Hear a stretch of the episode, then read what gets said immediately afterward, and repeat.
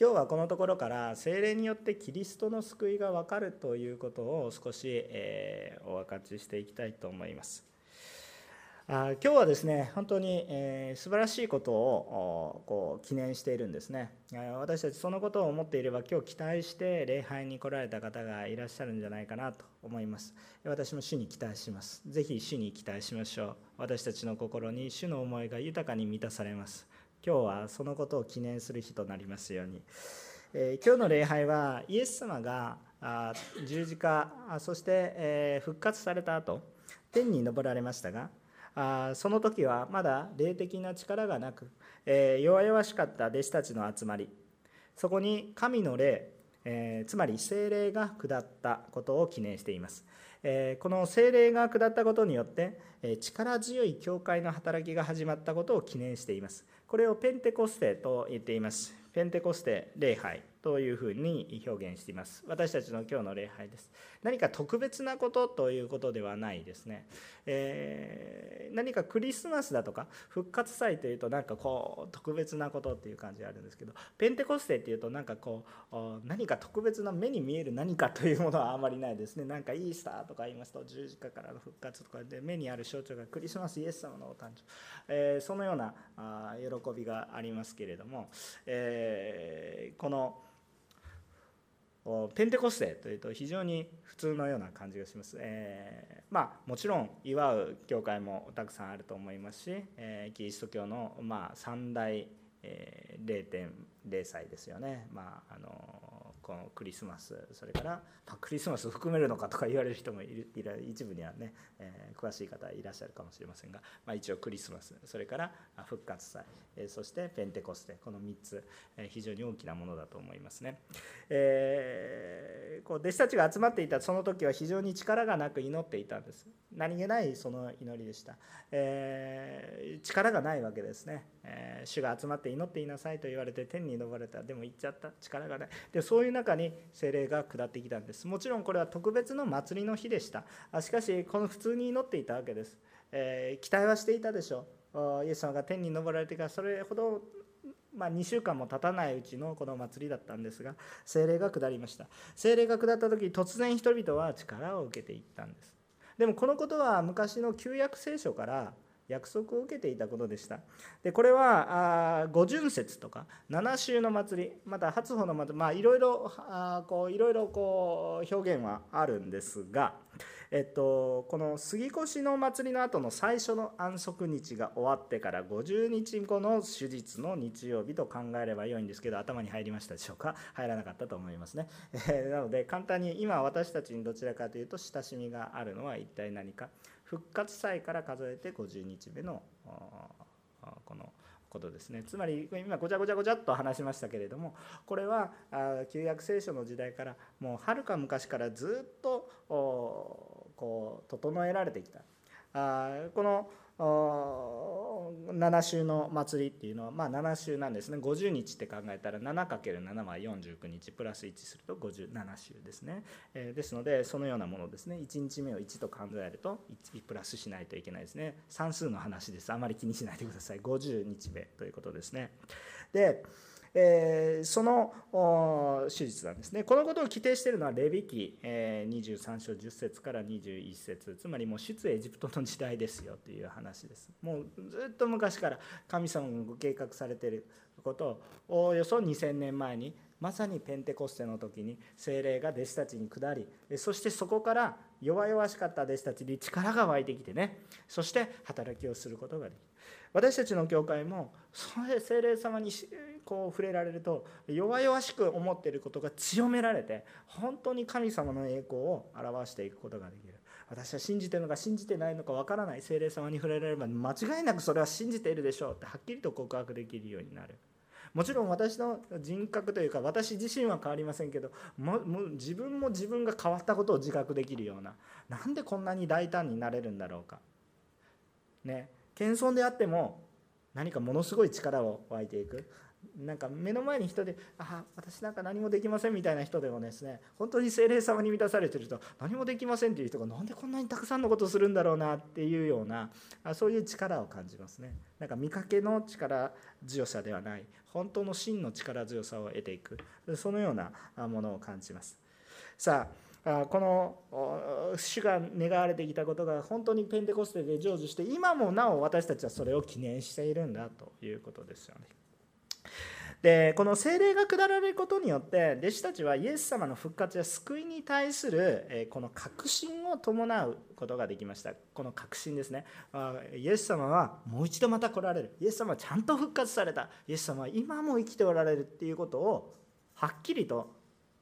もう自信を持って確信することができました。聖霊様に触れられると。そしてそれと同時にさまざまな賜物も与えられたことが聖書にははっきりと記録されていました。異言で祈ったり、癒しの賜物があったり、予言するものがあり、さまざまな賜物、あるものは癒し、あるものは教える、そして信仰さえもまさに聖霊の賜物なんですよね。主を信じることさえも神様から与えられた恵みで聖霊様に満たされると、そのようになるんだ。だからもう今までいろんなローマ書の話をずっとしてきましたけれども、聖霊に満たされなかったらちんぷんかんぷんという話です。いくら説明しても、それは今日ちょっとメッセージでちょっとお伝えしたいと思います。ですから私たちの信仰生活にとって聖霊は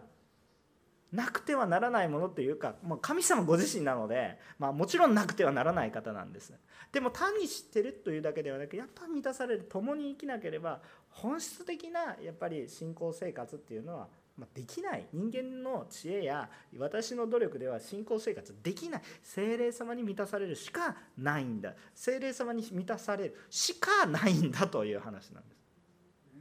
他に方法はない。いや、もちろん人間的にね、信仰法制に生きていたらクリスチャンっぽくはなりますけど、本質的に聖霊様に満たされなければ何もできないんだということを私たちは、非常に聖霊様っていうのは目には見えないんだけど非常に身近なものです。例えが悪いんですが、空気みたいなものです。例え私いいか悪いか吟味したんですけど、どうか分かりません。とにかくなければ死んでしまいます。でも目には見えません、意識もしていません。でもいつも私たちに最も身近な存在というようなものですね。そのような感覚ということですね。細かいところまで突き詰めるといくらでも突っ込みどころはある例えですけれども、そのようななくてはならない、それしか方法はない、ね、ここから空気を抜いてさあ生きてください。いや、方法がないんです。生きる方法がない。信仰はそのようなものですね。今日聖霊様に満たされて初めて私たちが救いの確信に至ること、そしてまた神様から与えられた良いものをちゃんと神様のビジョンに従って用いていけることができるんだ、大胆に御言葉も分かち合えるようになることができるんだということを分かち合っていきます。さあ、2つのポイントで話します。まず第1番目、聖霊に満たされると人の無力さと神の偉大さが理解できますよ。聖霊様に満たされると自分が愚かなもの、罪人でも一方で神様は偉大な方、愛の方、罪のない方、そして私のために犠牲になられた方、すんなりと理解することができますよということですね。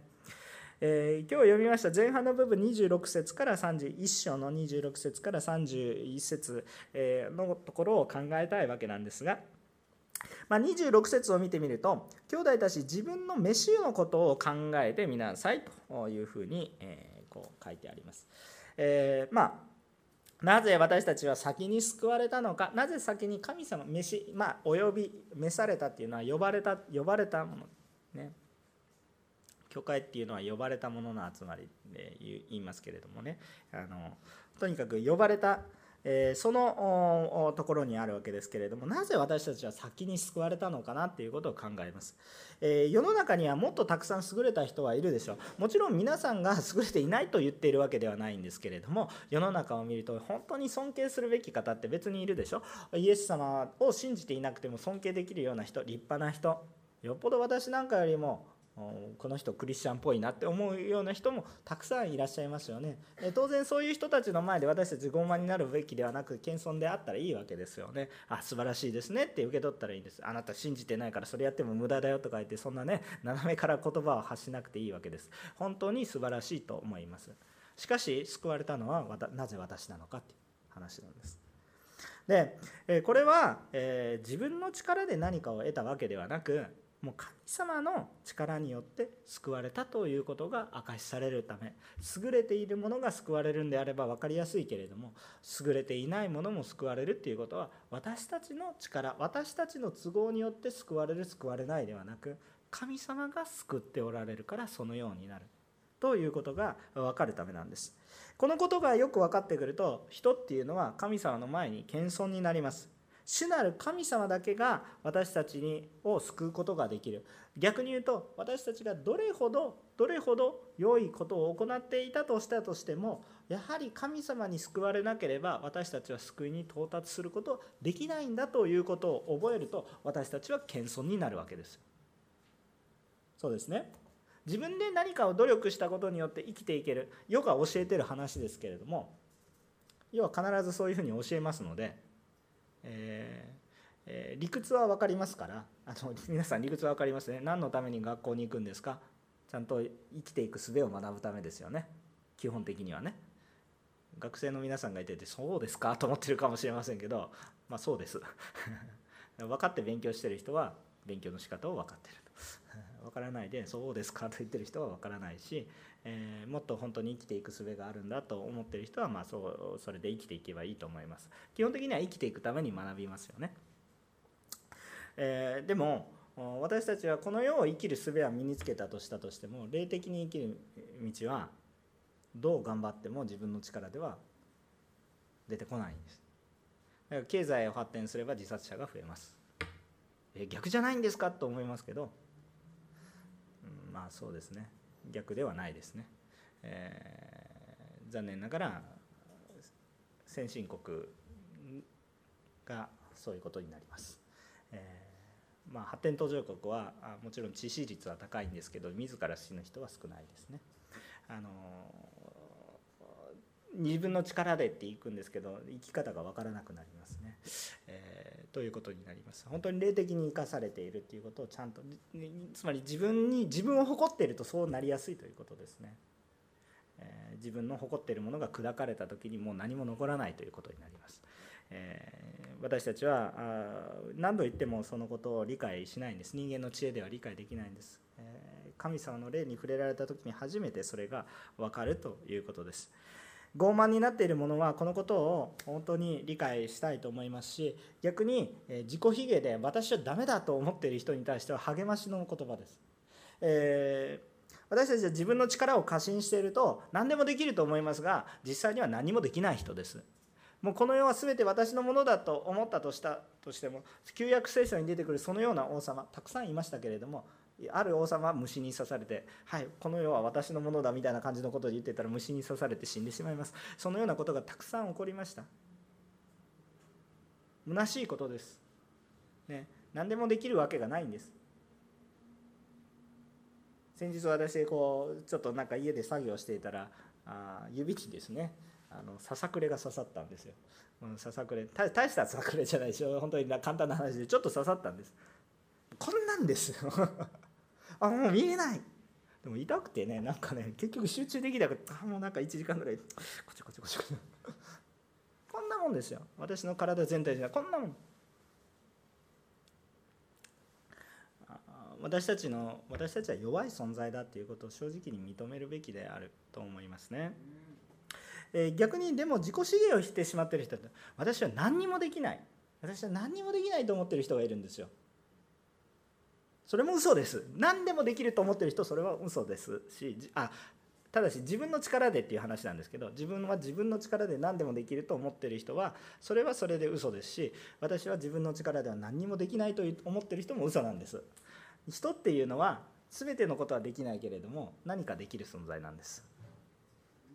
だからあまりにも自己卑下に陥ってて、セルフアイデンティティが低い方、自分はダメだと思っている方、これもまた神様が作られた創造の形ではないので、自分を誤って判断してしまいます。自分を過大評価することもなく過小評価することもない。それを理解するためには聖霊様の働きが必要なんだよということなんですよね。傲慢になっている者は神の助けなしには救われることはないんだということが、確信が与えられてくると謙遜にさせられます。聖霊様によって救われるしかないんだ、それしか道がないんだと納得すると、それが分かります。一方で自信がない者には神様は弱い者を強くし、そして神のご計画の中であえて弱い者を用いられて偉大な技をなされるということが聖書の中にずっと書かれていて、今日の聖書も同じことを語っているわけですよ。で、神様がこのようにね、弱いものを強くされるんだということを本当に覚えているならば、ああ私も大丈夫だと思って、私の弱いからコンプレックスがあるかもしれませんけど、弱い部分はコンプレックスになる部分ではない、神様から祝福を受ける部分です。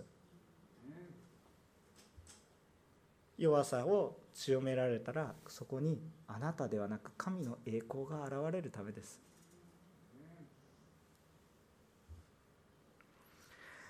私たちはさまざまな理由をつけて礼拝をしないように心が動くことがあります。ああだこうだ言いながらね、確かに事情がさまざまに生じることが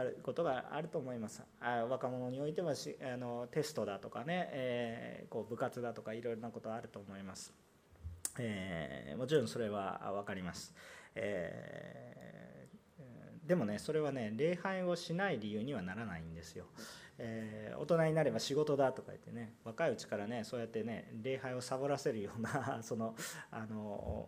ういう教育をしてはいけないなと私は思いますけれども、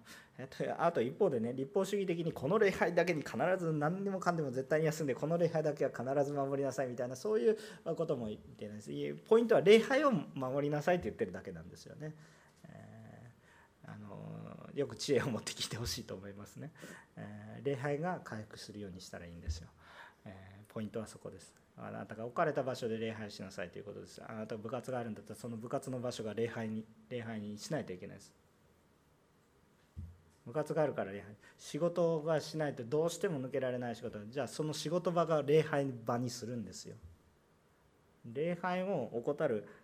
理由がないです。聖霊様に満たされれば意味が分かります。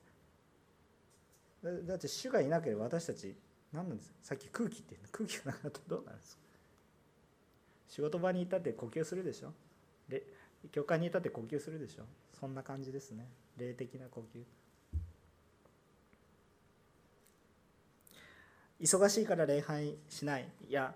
違います。忙しくてもいつも礼拝する理由はそこにあります。主が私を生かしてくださってるんだから、命があるんだから、そこに礼拝する理由はあるんです。もちろん物理的にここに来れないことだってありますよね。私バカじゃないので、一応それぐらいは分かります。バカですけどそれぐらいは分かります。そのようなものですよ。一応理解はできます。どういう事情があるのかね。私も日本の中でずっとクリスチャンになり育ってきました。だから日本の事情はよく知ってるつもりです。礼拝に来ることでさえもこうチャレンジな人もいるかもしれません。でもね、やっぱりね、守ろうと思えば礼拝は守れますよ。捧げることができますよ。まさに捧げることができます。子供の頃ですね、今日はテスト勉強しないといけないから礼拝を休んで勉強する。そうだね、勉強できるから礼拝を休んで、いや違うと思いますよ。私の経験上、礼拝を休んで勉強したとしても遊びますからね。遊ぶか集中力がないか、結局ね、礼拝に出て追い込まれながら勉強した方が点数は上がりますよという個人的な体験ですけれども、おそらくそうなりますよ、多分ね。個人的な体験ですから。なぜならば守るべきものを守っているので、生活のリズムが生まれるからです。だらだらと時間だけ確保してもだらだらと過ごして終わります。大体人間の弱さで、それはお前がねちょっとね、西山がねちょっとだらだらしてる人間だからって、それ否定しませんけれどもそういう弱さが私にもありますので、そうかもしれませんけど、皆さんのうちにも少なからずあるんじゃないでしょうか。さあ、そのような中において私たちは忙しくても主を礼拝する理由はあります。もう主は命を与えてくださって、今も私の命を支えてくださり導いておられるからです。まさに忙しい時ほどそうなってくると、忙しい時ほどまず礼拝しないとやってられない。こんな重要なことを決定する前に神の皆を褒めたたえて神の皆を呼び求めないのはどういうことかって思うんです。聖霊様に触れられれば分かります。忙しいから礼拝をしないんじゃなくて、忙しいからこそ、本当に追い込まれてるからこそ主の名を呼び求め、皆さんいつ主の名を呼び求めるんですか。リゾートに行ってる時ですか。それもそうですね。苦しい時に呼び求めないでいつ呼び求めるんですか。聖霊様に満たされるとマインドが変わるんです。考え方が変わるんです。霊的な世界が広がって見えてきます。神様の霊が私たちのうちにあるならば、自分の愚かさがよく分かってきます。ああ、これをしないと次には進めないと思ってるけれども、神様の広さが分かります。いや、それをしないとって言ってるけど、それできない可能性もありますよねって言って、もうこうやって「ああ」とか言ってるうちに「ああ、助けてあげますよ」とか言って前に進んでたりします。びっくりすることがたくさん起こります。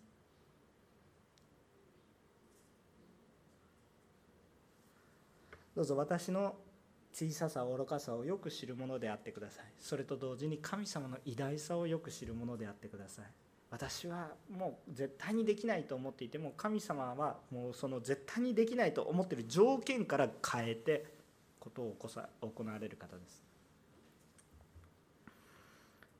同時にその神様が私たちのために犠牲になられ、私たちのために愛し、私たちのために忍耐されていることを思うので、私なんかどうでもいい、自分は小さい、もう何でもないと思うことではなく、ああ、私にも価値があるんだな、あの偉大な神様が私のために犠牲になられているんだという、このことが分かると、私たちのうちに自然と礼拝が湧いてくるんです。このことを分からせてくれるのは、私たちがいくら勉強したって、いくら聖書の話を聞こうと、いくら論理的に神学を学ぼうと、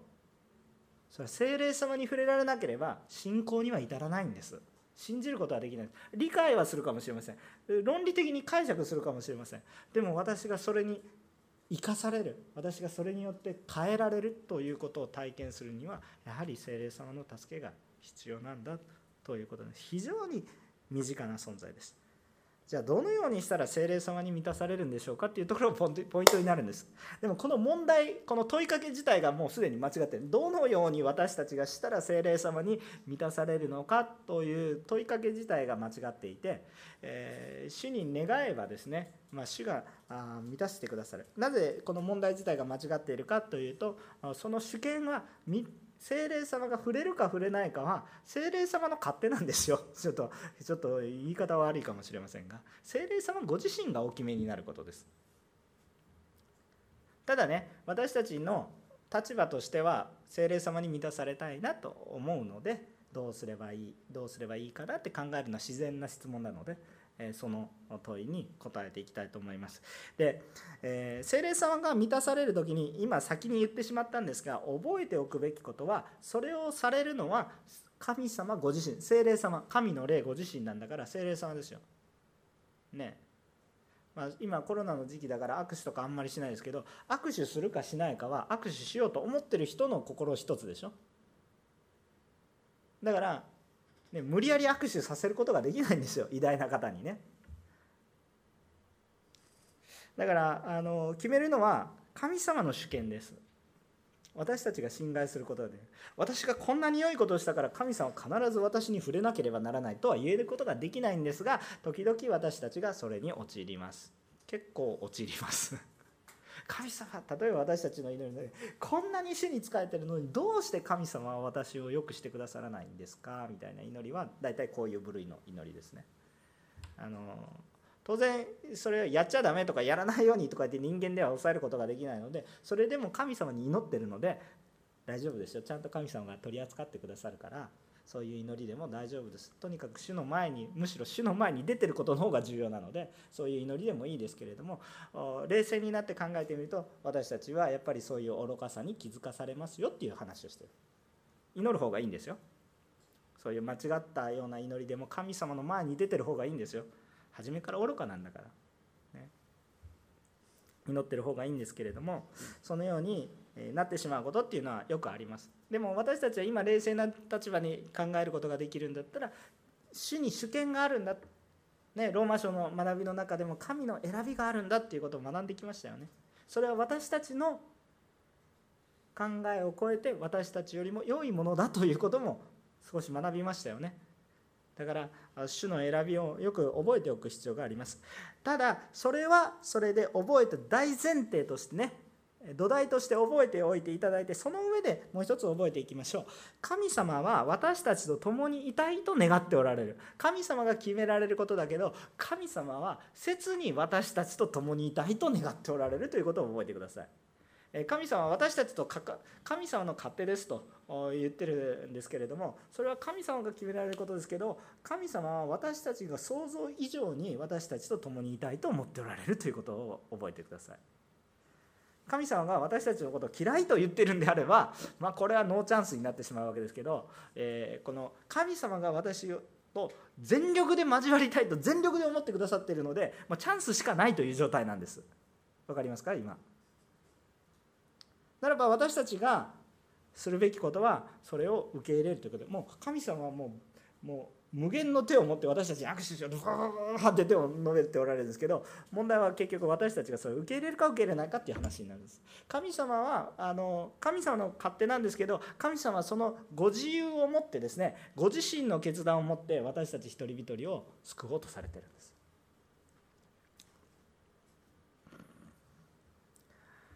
ですから私たちが主を求めれば聖霊に満たされることは間違いなく現れる。神様はご自身がいらっしゃることを、臨在を示し、私たちの必要を満たす方です。それが私たちの何か物質的な必要であれば物質的な必要も満たすでしょう。金銭的な必要があっても金銭的な必要を満たすでしょう。それからまた人が必要であるならば人も満たすでしょう。また能力であれば能力も満たしていくでしょう。環境であるならば環境を変えていくでしょう。そういう方ですね。私たちの都合というよりも、私たちが何かこの自分の都合を神様に求めるというより、神様を求めた時に神様は必要を満たしてくださる。それは私の願いというよりも神様のご計画の中において、私の願い自体も変えられていくと思いますが、そのように変えられていくものなんですね。ヨハネの福音書の3章の7節から8節、ちょっと読んでみましょうか。特別になんか深く入っていくことはしないんですけれども、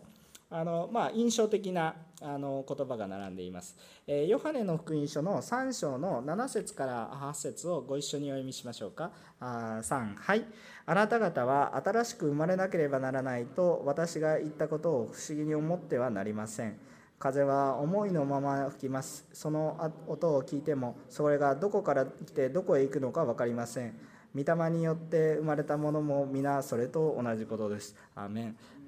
ちんぷんかんぷんかもしれませんけど、分かった人は分かると思います。これは一体何かって言ったら、主が救われる方も決められるし、新しく生まれるっていうことは意味分からんと思うかもしれませんが、聖霊様によればね、それは起こりますよね。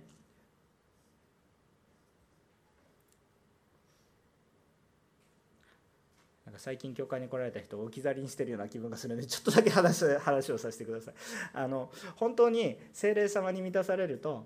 イエス様が十字架にかかったこと、私のための犠牲であったということ、私は生かされているんだ、私はこの肉体が今すぐに死ぬことはないけど霊的にイエス様と共にし、イエス様と共によみがえり、今生かされているんだ、私が選ばれているのは神様の恵みなゆえだ、神様の愛のゆえだ、私が優れているからでも劣っているからでもなく、神様の祝福のためなんだ。神様が風のようにどこから吹いてきてどこに行くのかわからないけれど、なんで私が選ばれたのかはよくわからないけど、今は主に触れられたのでわかる。主は主から天から来られ、または天に私を導いてくださる方。でもなぜ選ばれたのか未だにわからない。でもそのことによって多くの人が主の栄光を見るためなんだということはわかる。そういうことですよ。でも触れられてなければ何のことかわかりません。不思議です。意味わかりません。何をこの人たちは信じて、何を好き好んで日曜日に集まってるんですかっていう話に終わるんです。聖霊様に触れられれば分かります。聖霊様に触れられれば、触れられていなくて人間の知恵で考えるならば、キリストを信じてるんだなって理解はできます。でもその人のうちに礼拝は起こりません。聖霊様に触れられると礼拝となります。賛美となります。歌が賛美に変わり、宗教活動が信仰生活に変わります。何の話をしてるんだと思ってる方もいらっしゃると思いますし、ものすごく理解している方もいらっしゃると思います。牧師の導きがちょっと下手くそなんですね、すみません。でも、ルカの福音書を続けて読みましょう。ルカの福音書11章の9節から13節お読みしたいと思います。ルカの福音書の11章9節から13節ね、聖霊様を求めればいいんだっていうことがね、本当にまた確信を持って与えられるような御言葉だと思います。非常に有名な御言葉ですね。希望を持っている方もいらっしゃるんじゃないでしょうか。さあ、ちょっとお読みしたいと思います。ルカの福音書11章の9節から13節をお読みします。ですからあなた方に言います。求めなさい、そうすれば与えられます。探しなさい、そうすれば見出します。叩きなさい、そうすれば開かれます。誰でも求めるものに手に入れ、探すものは見出し、叩くものには開かれます。あなた方の中で子供が魚を求めているのに、魚の代わりに蛇を与えるような父親がいるでしょうか。卵を求めているのにサソリを与えるような父親がいるでしょうか。ですからあなた方は悪いものであっても自分の子供たちには良いものを与えることを知っています。それならなおのこと、天の父はご自分に求める者たちに聖霊を与えてくださいます。アーメン。はっきりとしてるでしょ。御言葉は何て言ってるんですか。御言葉は何て言ってるんですか。求める者にはちゃんと与えますよ。私の天の本当のお父様、ちゃんとお父さんって感じてるかどうかが問題なんですけど、聖霊様に触れられてた私のお父さん誰か分かってますよね。私の肉体の父親は生きていますし、まだいますけれども、またもうしばらくしたらちょっとね、こう皆さんと交わすることもあると思いますが、ちゃんと父親知ってます。私頭いかれてません。ちゃんと分かってます。分かってますが、尊敬もしていますし大切にしていますが、それでも私の本当の命を救う、私の命そのものを作られた父親は別にいる、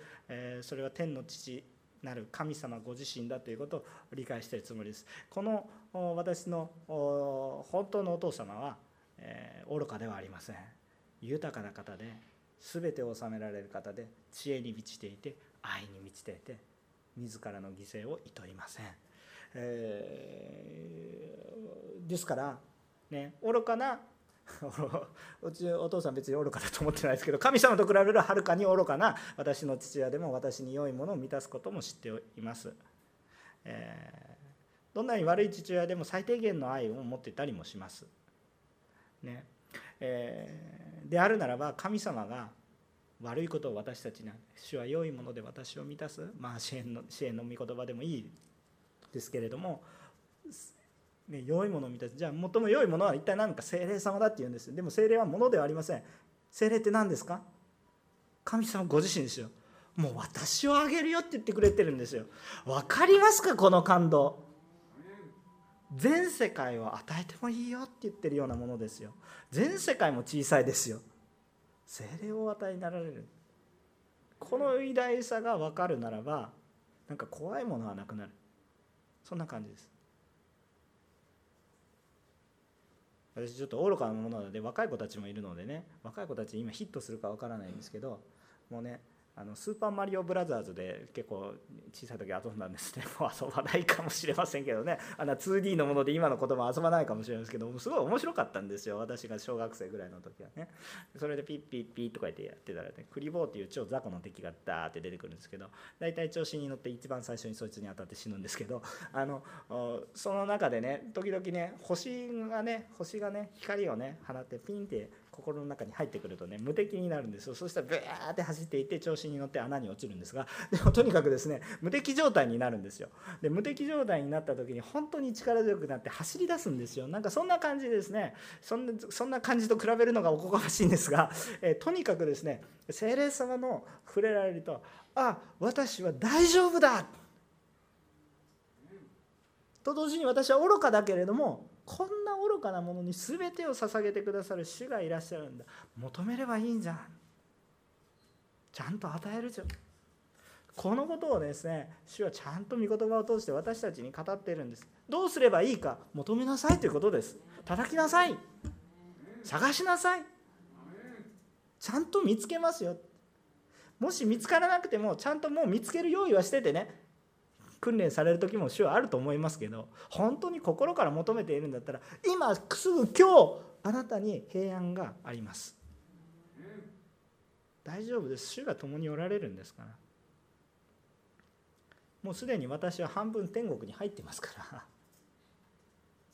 属し天に属していますから、まだ地で生きていますけれども天に属しているものなんですから、きっと大丈夫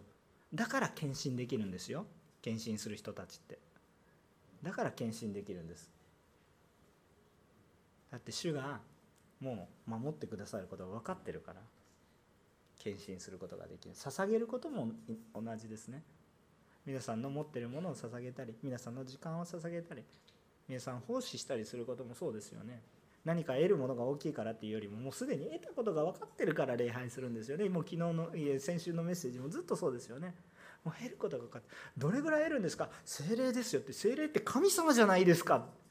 いやその通りだから、全てが与えられているんだって、それぐらいのもう捧げても捧げても溢れてるんです。いやいや牧師先生、私の貯金通帳はこれぐらいしかないですよ。それは分かってます、分かってます ね、分かってますけれども、しかし主はあふれるばかりに与えられる方。マナの奇跡を考えてみてくださいね。ヤモメたちを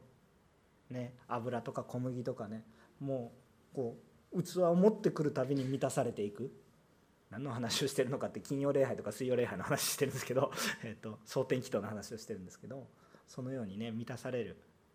そういう方ですよね。私の見えないところから豊かに降らせ、豊かに満ちあふれさせ、必要のすべてを満たしてくださる方。本当に私がもしこの受験に合格しないといけないことが神の御心で本当に必要だったら受かります。でも神様が求められていることは勤勉に勉強しなさいということだったら落ちることもありますある神学生が面白いことをしました。ヘブル語のね、でね、単語のね、テストがあったわけですけれども、それでね勉強できなかったんです。でそのね、この神学生はね非常に奉仕が熱心だったんです。別にね好きでサボってたわけじゃなくてね、ヘブル語の単語、まあ皆さんに考えたら英語の単語テストみたいなのがあったと考えて、でヘブル語のテスト一生懸命やるんです。一生懸命やってね、あでもね主よ、私は主に仕えてこれできませんでした。でも祈ったらね、神様は私に不思議な知恵を与えてくださるから、聖霊様は私に知恵を与えてくださって、威厳の力を与えてください、さあ全部解けるようにさせてください。さっぱり分からなくて、そのまま白紙です提出してですね0点、その時に0点になって帰ってきた答案用紙を見てですね、何を感じたか、主の御心は私が勉強することも仕組まれているなと感じました神様の導きは本当に正しいことです。やっぱり学ぶことっていうのは非常に大切なことですね。愚かな神学生とは私のことですが、とにかくですね、そのような歩みをですね、こう主がね本当に導いてくださいます。大丈夫ですね。そんな単語テスト0点取りましたけどどうですか、私ずれた御言葉のメッセージ伝えてますでしょうか。伝えてたら悔い改めますので、どうぞ教えてください。ちゃんと導けるようになると思いますので、学ぶことは大切ですよ。勘違いしないようにしてください。学ぶことは非常に大切です。死を求めることですから、それは。私たちは私たちの愚かさと神様の偉大さがあるという現実をよく理解することができます。聖霊様に触れられると。でもそのギャップがある中で、神様が私たちをいかに愛してくださっているのかということも分かるので、今日も聖霊様の助けを豊かに求めましょう。豊かに満たしてくださいます。そのような方であるということです。2番目、聖霊の力によって御言葉を伝える教会となる。まあ宣教できる、証しできるよということですね。私たちは聖霊様に満たされると証しをするものになります。コリント人への手紙の第1の2章の今日の1節から6節を見てみると、特に4節ね、ちょっと読んでみましょうか。そして、私の言葉と私の宣教は説得力のある知恵の言葉によるものではなく、御霊と道からの現れによるものでした。それは5節、あなた方の信仰が人間の知恵によらず、神の力によるものとなるためだったのですということですね。あんまり背景をちょっとここ話すつもりはなかったんですが、パウロ今コリントに手紙を書いていますが、この時ね、パウロはイケイケどんどんやる気満々というよりはむしろどちらかというと挫折も感じていることなんです。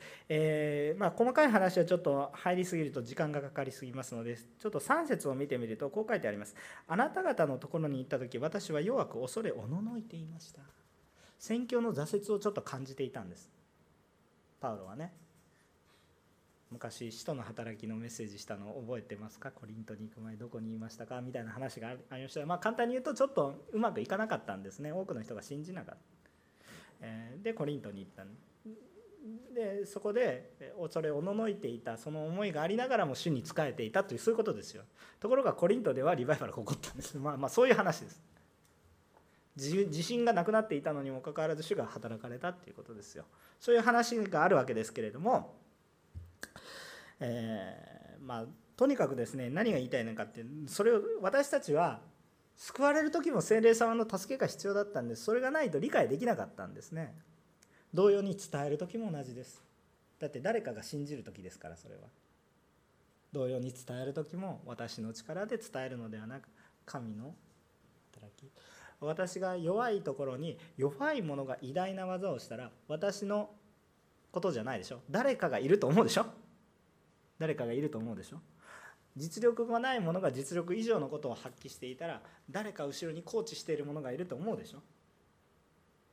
そのように弱い者が豊かに主の働きをすることによって神に栄光が返りますよ。私は弱いからダメだって思う必要ないんですよ。そこに神が働かれるので、神に栄光が返るわけですね。聖霊の働きというのはそのようなものです。大胆に告白されるんです。使徒の働きの2章に聖霊の降臨の記事が書いてありますよね。五巡節の、ね、話が書いてあります。これはペンテコステの話です。これはその当時力のなくただイエス様がいなくなったことを通して、これをどう受け止めていいかって右往左往して祈り続けていた弟子たちが、突然聖霊様に触れられたら大胆に、今まで信じたいけど信じられない、どうしようかっていうふうに言っていたことを急に説明できるようになっていくんです。聖霊様の働きですね。どのように自分たちが救われてきたのか、そしてまたイエス様が来られるということに対する確信が豊かに与えられる。この確信っていうのはね、どう説明したらいいのか分かんないんですけど、本当に起こります。私もある出来事を通した時に、御言葉は確かに確信としてね、神様の導きはこうだというね、ことを思っていたことがあったんですけれども、それを理解はしてるし思っているけれども、自分の確信として伝えられるかなんていうことを思って自信がない時もあったんですが、しかしそれをその場に行った時に、突然ね、確信に変わる時があるんですよ。バーンと確信に変わって、あ、大丈夫だっていうね、もう不思議な平安。もうこれ何と言ったらいいのかわからないんですけど、もちろん学んでるんですよ。牧師ですですね、御言葉学んで、これは確かに神様の御言葉、約束だなって。でも皆さん、信仰っていうのはいつもいつも試されるでしょ。いつもいつも信仰って試されますよね。かつて信じたから今信じてなくてもいいっていうわけじゃなくて、信じ続けないといけないんです。信じ続けるということは、いつも信じるということは目の前に道がありません。道があって何も考えないで歩いてる時に信じてないですよね。ここに道が見えないけど道があると常に信じないといけない。信仰っていうのはいつも現在進行形なので、いつもドキドキしますある意味ね。でもドキドキするんですけど、本当に信仰があると、目には見えてないけどそこに道はある。主が言われたから、主は約束されてるからって言って歩むことができますよね。その一歩歩む時にドキドキするんですけど、その一歩を踏み出す前に、なんか神様が、踏み出した時か、平安を与えてくださったんですよね。これはすごい体験です。皆さんもいろいろ体験します。だから信じようとして主を求めてください。伝えようとして主を求めてください。必ず主は働かれます。伝道がうまいから伝道するんじゃないですよ。私は救われたから、主の思いがあるからその伝道するんです。横浜のり教会の皆さん、私たちも本当にこの神の力によるものとなる皆さんとなってほしいなということを思うんです。私たちの共同体が聖霊に導かれる共同体、教会、聖霊共同体でありたいと願います。聖霊によらなければ私たちは何もすることができない。もう霊的な働きは特にそう。いくら人間的に働いてもそれは霊的にならない、力がないのはやっぱり霊的なこの導きを求めていないからですね。正しいことをすることが霊的なことイコールではないです。わかりますか？正しいことをしていても立法主義に陥ることは多いです。霊的な働きをするためには聖霊の導きが必要です。時にはストップをすることがあります。時にはもう GO です。ストップしたくても GO です。とどめることができません。私たちの共同体もそのようなものとなりたいんですね。でね、皆さんは何をこう見られますかっていう話なんですが、何を見られますかっていうと、私たちは聖霊様が私たちに内在されると、神様の思いが私たちのうちに降ってくるようなものです。そうすると私たちの視点が変わるんです。で、自分だけ良ければっていう世界から変わっていくんですね。で、神様の世界はどこまで見ていますかっていうと、明らかにこのなんか私の家族だけではないんです。私の家族は当然含まれてますよ。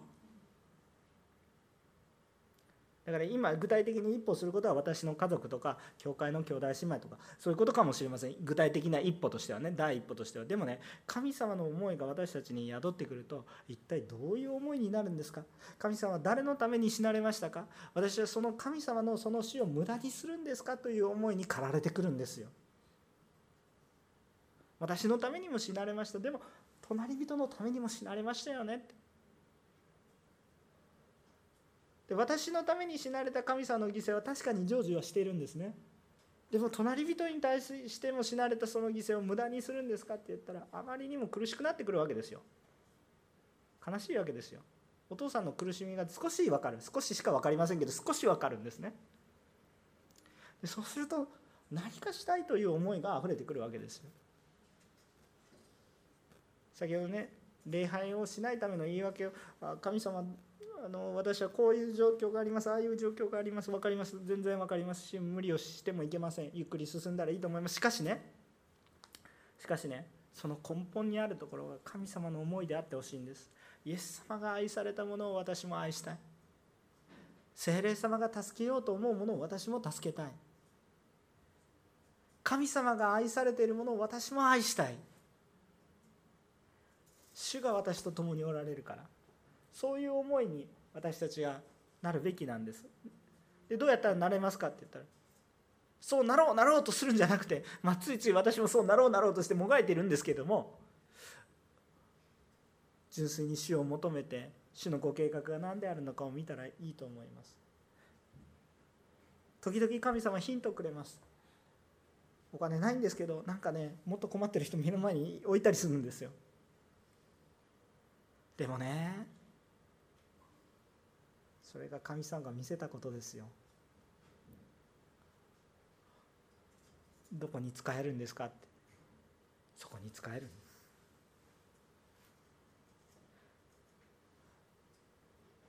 ね、皆さん豊かなね、恵み深い礼拝を捧げたいのであれば、大きな巨大教会に行けば、本当に教会も巨大教会ですけど、大きな教会に行ってたくさんなんか素晴らしい証を聞けば恵まれると思います。それはもちろん。でも礼拝の根本的なものって捧げることだったでしょ。私たちはまだまだ小さい共同体かもしれませんし、本当に社会に影響を与えていくような地の塩、世の光としての役割はまだまだ足りてないと思います。でもね、考えてみてください。いろんなことをね、私たちの目の前に今一歩一歩進み出したいことがあるんですよ。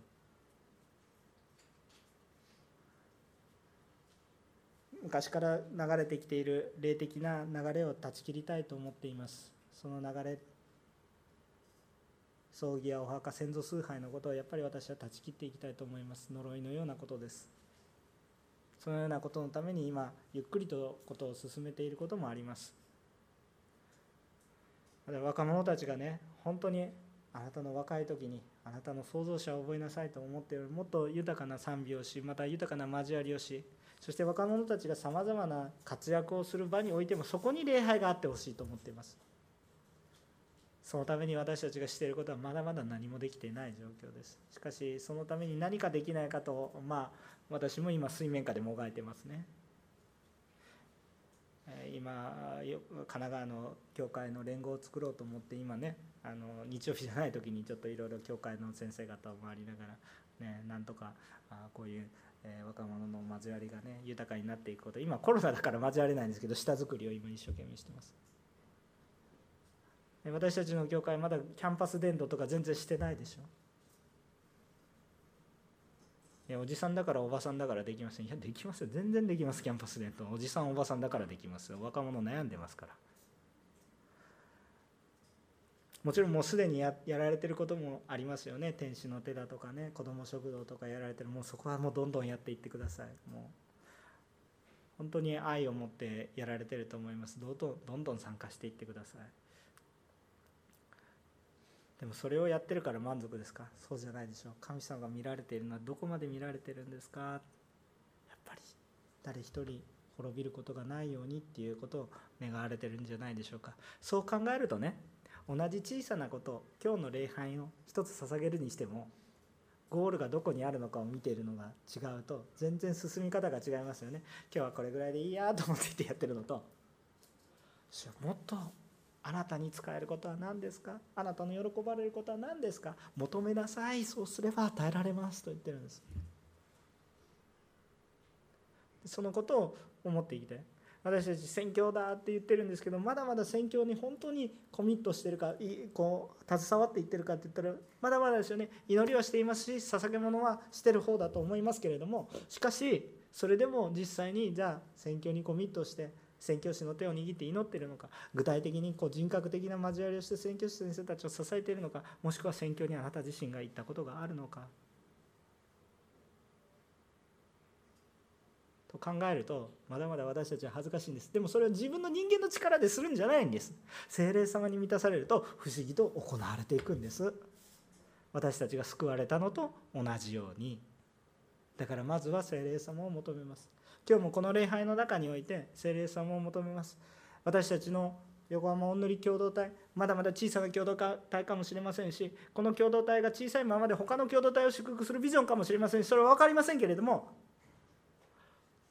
でもとにかく聖霊様に従っていきたいという願いは本当に切に皆さんの中にあってください。それがあって主を求めているならば皆さんの人生は大丈夫です。見えないところから豊かに祝福され導かれ、そして弱いものも強くされる主の働きによって皆さんが主の働きを全うしていく、担っていくお一人一人になっていきますし、私もその一人になっていけることを信じるからです。今弱くてもそれは関係ありませんという話です。私たちの人間の社会的な優劣は神様の前にはあんまり意味がないです。能力の差も意味がないです。なかったら与える方ですから。なので、この種の偉大さをすると自分のちっぽけさは分かるので、さっさとこの偉大さを受け入れた方がいいわけですよ、ね、本当に今日満たされます。主を求めている方はちゃんと満たされます。いやいやそんなことは必要ありません、自分の力でいきますという方はどうぞやってみてください。でもいずれ分かりますから、その人間の力の限界さと自分の傲慢さに気づいた時には、その時が悔い改める時なので、